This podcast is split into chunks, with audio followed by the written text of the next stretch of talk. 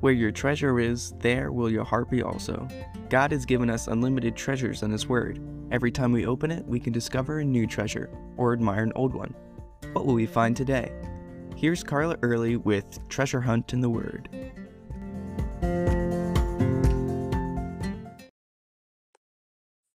This year in Bible Study Fellowship, we're studying the book of John. If you'd like to join the John study, whether in person or online, you can go to mybsf.org to sign up. The treasures I'm learning from that study, I'll start sharing with you after the new year. But as a little preview, I did a study on John 3:16 to share with you this week. I know, I know. People have written whole books on John 3:16. They've sung it in song and every child who's grown up in a Protestant church has memorized this verse in Sunday school or Awanas. In fact, it's quoted so often, I don't think we really look at its meaning anymore. So I thought if I broke it down a bit, we might be able to see it in a different light. So if you know the verse, say it with me. For God so loved the world that he gave his only begotten Son, that whoever believes in him should not perish, but have everlasting life.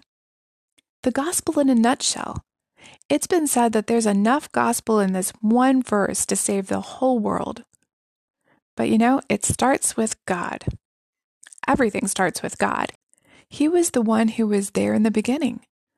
As he breathed life into that first man, Adam, God knew that this creature would rebel against him and become separated from him. But he already had a plan.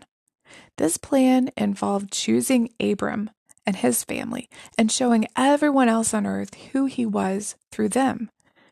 He would give them rituals and sacrifices and lots of promises. Then he would send the Messiah, his own son, to fulfill those rituals and promises so that all could be saved through faith in him. That was his plan. He got it all started. For God so loved. You can't really separate the words so and loved. No one can measure the length, depth, breadth, or height of God's love for his lowly creatures. The word so here means in this manner.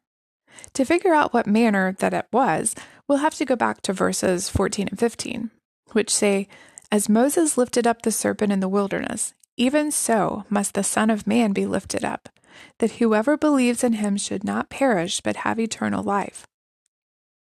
The manner in which he loved us is crucifixion. Now, that's a lot of love, let me tell you. And it wasn't just the physical pain of that torturous death that was the worst thing, it was becoming sin for us, taking on the guilt of every sin from when Eve took that first bite on down to the last sin done before he ends time as we know it. This includes my sin and yours, whether or not we've asked for forgiveness. All sin was put on him, and he paid for it through his death. Now that's a lot of love. And of course, we know about agape love, that's perfect, unselfish love that only God can have in all purity. When I did a word study on it, I found a rather surprising definition. It says to take pleasure in the thing, that is, in this case, the world, to prize it above all other things and be unwilling to abandon it or do without it. Can you imagine that? God took such great pleasure in us, his sinful creatures, that he couldn't leave us the way that we were. He couldn't just allow us to go our own way and be separated from him forever. He had to provide a way of salvation because of his great love for us. Do you feel loved yet? Even if everyone else in the whole world hated you, the love of God for you, his precious child that he made and prizes above all types of creation, should overwhelm you.